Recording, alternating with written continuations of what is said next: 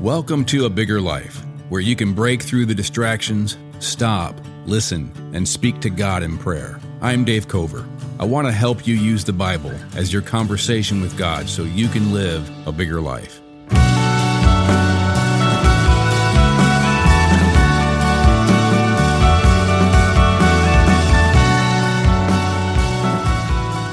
We've been looking the last couple episodes at Psalm 106, before that, Psalm 105. And one of the things that you notice, maybe you didn't notice, I don't know, but we, we mentioned it, is this idea that a lot of the dysfunction in our lives comes from not remembering, just forgetting the story that our life is in, forgetting God. It's almost as if we have this tendency to have the focus of our lives hijacked by some reality that forgets the bigger reality that our life is in. And when we do that, that's when we have this dysfunction that messes up our lives. We saw this in Psalm 106, several places where it says in verse 7 Our fathers have sinned, we've sinned, our fathers have sinned, we've committed iniquity and done wickedness. Uh, that was verse 6, and it says they, we did not reconsider, not remember is actually the Hebrew. They did not remember your wondrous works just remembering the things that we already know is like 70% of what it means to live the Christian life. It says also in, in verse 7, continuing, they did not remember the abundance of your steadfast love. Verse 11, they soon forgot God's works. Verse 21, they forgot God, their Savior, who had done great things in Egypt, wondrous works verse 45 For their sake, God remembered his covenant.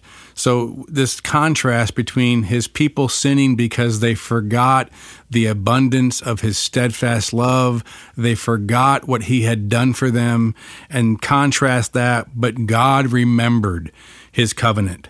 He relented according to the abundance of his steadfast love. Now, one of the things we see all throughout these prophetic wisdom literature poems in the Bible, like Isaiah, Jeremiah, Psalms, is this idea of forgetting versus remembering. And I really think that resonates with my life. I mean, I, I, I, really do think a lot of the dysfunction comes in my life when I forget what I know. I forget to remember what I already know. And I think of this passage in Mark chapter 8. It's one of these passages after Jesus had fed 5,000 people, 4,000 people. And it says, The disciples had forgotten to bring bread. In Mark chapter 8, verse 14, the disciples had forgotten to bring bread except for one loaf they had with them in the boat. Be careful, Jesus warned them. Watch out for the yeast of the Pharisees and that of Herod. They discussed this with one another and said, It is because we have no bread. Aware of their discussion, Jesus asked them, Why are you talking about having no bread? Do you still not see or understand? Are your hearts hardened? Do you have eyes but fail to see, and ears but fail to hear? And don't you remember? When I broke the five loaves for the five thousand, how many basketfuls of pieces did you pick up? Twelve, they replied. And when I broke the seven loaves for the four thousand, how many basketfuls of pieces did you pick up? They answered, Seven. He said to them, Do you still not understand? Now, I, I imagine this dumbfounded look on Jesus' face. I mean, I don't think of Jesus as a person who was much different than you and I when we're going through life. Our face expresses our emotions. When we're surprised by something, it, it shows up on our faces. And I think of Jesus having a face like that, kind of like, really? After all you've seen happen, I fed 5,000 people with five loaves of bread and two fish and you picked up 12 baskets of leftovers, and then I did it again and you picked up seven baskets of leftovers, and you think I'm concerned about not having enough bread? Now, these are the disciples who have been with Jesus and seen lots of miracles, lots of works, wondrous works that he had been doing. And I think the disciples were not dumber than me. I think that they were probably very much more insightful than I am when it comes to spiritual realities. They were living their lives every day with Jesus, after all. So if they're having this problem that's exasperating Jesus, I don't think somehow that I wouldn't be in the same boat, so to speak. This is an example, I think, of our all too common dilemma of forgetting to remember, my too often common dilemma of forgetting to remember which story, the real drama in my life, is taking place. See, Jesus is warning them about the faith destroying, gospel distorting lure of political power. Watch out for the yeast of the Pharisees and that of Herod. They're going to try to lure you into acquiescence because of political power, and that's going to destroy your faith ultimately. It's going to distort the gospel ultimately. And they thought he was concerned that they forgot to remember the bread. Of course, bread matters in life and it matters on a journey. That that's not irrelevant. It's not unimportant. But if Jesus is warning you about something, it's probably not that you don't have enough bread. And I always kind of wonder if is Jesus being too harsh here? Is he overreacting, being too hardcore because it seems innocent enough of a confusion. He did talk about yeast and they did forget the bread or at least enough bread. So, why such a serious rebuke from Jesus? Let's read it again. Why are you talking about having no bread? Do you still not see or understand? Are your hearts hardened? Do you have eyes but fail to see, and ears but fail to hear? And don't you remember? There are lots of places in the Bible where it seems like Jesus has a harsh response to something the disciples said or did or didn't do or didn't say, or whatever. And I think when Jesus seems too harsh to us as we read these stories, it's probably because we're being too dull toward him. That's what I think. Their concern was that they forgot the bread, but Jesus knew what they really forgot was the bigger story because of who Jesus is. They'd been with Jesus, they'd seen these miracles, they'd heard him talk, and they were being dull to the real story that their life was in, the real bigger story because of who Jesus is. Their dull heart toward who Jesus really is, based on what they've already seen, kept them from seeing and hearing and understanding and remembering a far greater reality. Both Matthew and Mark include this story in their gospel accounts because they believed their readers, like you and me, needed to wrestle with Jesus' rebuke too. This wasn't just Jesus talking to the disciples about bread in this boat. You and I should see ourselves in this story in some way, getting too focused on the smaller story while forgetting to remember the bigger story that really matters most.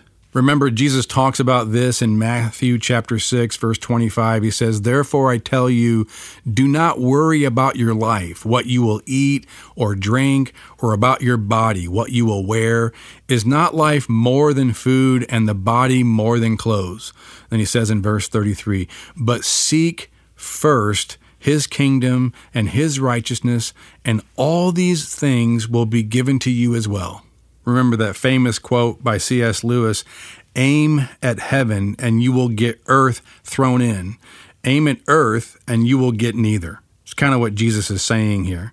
Heaven not being a place that we go when we die, but being this kingdom that is coming back to earth and all the what that means for our lives and all that that means for our future and this eternal story that our life is in often our negative emotions, our anxiety, worry, fear, jealousy, envy, our anger, our resentment, just our general unhappiness and discontentment in life, and a thousand other things that mess up our lives are really about forgetting to remember the real story, the real drama, the bigger story that matters most. Why are you talking about having no bread?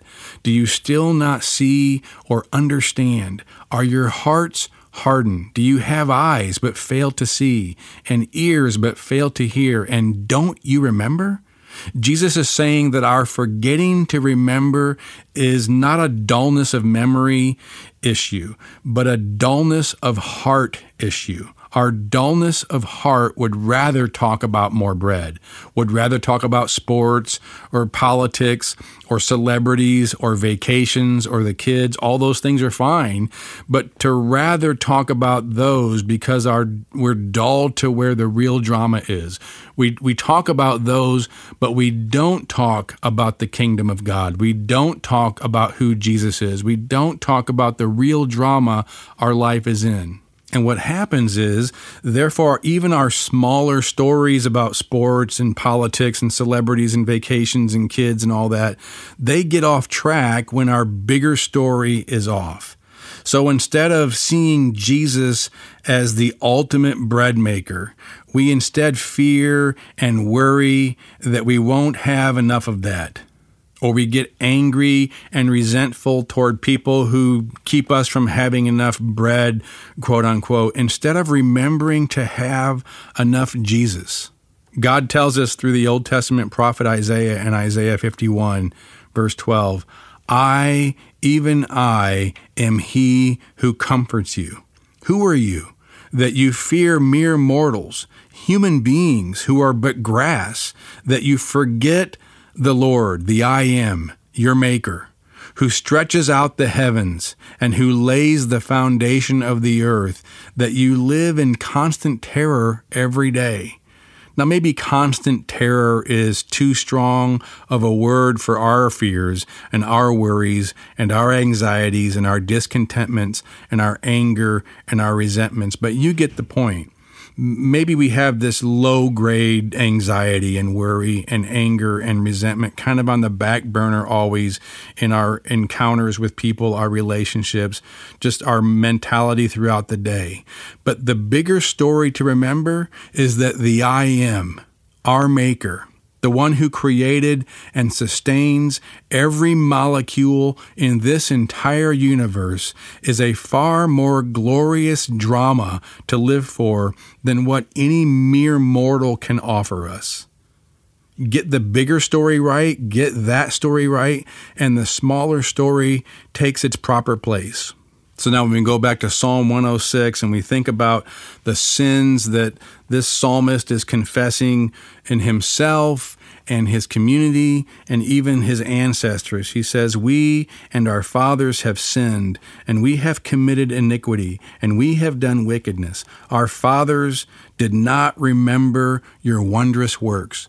We think about this and we just now we start to think through how am I not remembering God's wondrous works? I like what Tim Keller tweeted the other day. If Jesus was really bodily raised from the dead according to the scriptures, then evil and injustice will be vanquished forever, and death and suffering banished forever. Everything will be all right. So, this is something I think we have to remember, not to forget, to remember that because God became human in the person of Jesus and all that that means in God's commitment for us, God's commitment to us, if God really did become human in the person of Jesus and died on the cross, and all that that means for what God is doing to get rid of evil in our lives, to get rid of the corruption in our lives, and to break through the other side of death and to destroy death forever, this death that has kept us from experiencing this wondrous world that God created us to live in. God has destroyed death, He's destroyed the dust and the thorns and the thistles, and He has broken through the other side side he has risen from the dead, and that has begun a new creation. This bodily being raised from the dead, according to this story of the Bible, the witness of the apostles, it really does mean that your life is in this bigger story and that evil and injustice will be vanquished forever and that death and suffering will be banished forever, that everything will be made new. It's the words of Jesus in Revelation at the end. Behold, I am making all things new, that that is really going to happen in your life, and to see your life in this bigger story, that everything matters because it matters in that bigger story. You might be not having enough bread, but the bread maker is the real story. And so we pray, God, I want to remember that my life is in this bigger story, that you became human in the person of Jesus You took all of my sin upon the body, upon the person of Jesus on the cross. You killed my sin. You destroyed death forever. You have set me free from the shackles and the bonds and the slavery to sin and death, and you have risen from the dead, and the power that raised Jesus from the dead now lives in me by your Holy Spirit. And I remember your wondrous works, and I remember the story that my life is in. Instead of getting focused on having enough bread or not having enough bread and letting that rule my emotions and rule my relationships and rule my day, now remember this bigger story. And I remember the abundance of your steadfast love. Romans 5 8 says that you have demonstrated your own love for us, in that while we were yet sinners, Christ died for us. And so I remember the abundance of your steadfast love for me. I remember all the works in Jesus on my behalf that you have done for me. I remember God is my Savior. God is my righteousness. God is my life. God is my comfort. God is my belonging. God is my security. And I don't want to go through life seeing but not seeing, and hearing but not hearing, and not understanding what all of this means for every moment of my life. I can live now in the beauty and the glory of your kingdom because Jesus has already come and he's already risen from the dead. And so the kingdom of God by your Holy Spirit is already present in me and wants to use me to bring the kingdom in other people's lives. I don't want to forget that's the real story my life is in. Oh God, I pray that you would empower me by your Holy Spirit to live redemptively, to love, and to have joy and to have gratitude instead of anxiety and anger and resentment and envy and jealousy. All of those things happen because I'm forgetting to remember who Jesus really is and all that you are for me in Christ and this incredible story that you have brought me in because of who Jesus is. And so I don't have to live a life of low grade anger and resentment and unforgiveness and worry and anxiety. I don't have to worry about not having enough bread because I live with the bread maker. I live with the bread of life in me. The one who sustains every molecule in this entire universe has brought me into this bigger story and has given me your abundant, steadfast love. And I can live in joy and I can live in gratitude and I can live with love because I know that I am loved. I can remember who Jesus really is and what that means for my life right now even without having enough bread in my boat. I can remember your wondrous works and what that means for my life right now. Even if somebody stole my bread, I don't have to have resentment and anger and unforgiveness because I have the bread of life in me. You are making all things new, and you have already begun the new creation by your resurrection. And I'm going to have a resurrection on a resurrected world, and I can have that as my hope. I can have that as my joy, and I can have gratitude for everything in my life because that is the far greater wealth, the far greater story, the far greater inheritance, the far greater bread. I can let go of anger. I can let go of resentment. I can let go of unforgiveness. I can sigh a big breath of relief at anxiety and worry. I can loosen the shackles and chains of envy and jealousy and discontentment. Those are all because I'm focused uh, with a hardened heart on the smaller story and I'm forgetting to see and to hear and to understand everything in the context of the real drama and the real story.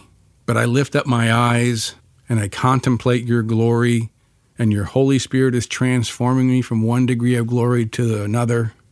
And I know that you are for me because you have come for me in the body and the death and the resurrection of Jesus. And this is the story that you have called me in, summoned me to, filled my life with. And I rejoice in that. In Jesus' name, amen. Thanks for listening to A Bigger Life a podcast of The Crossing, a church in Columbia, Missouri. If you enjoyed this episode, please subscribe and give it a rating so people can find this content more easily, or consider texting it to a friend or posting it on social media. Thanks for listening.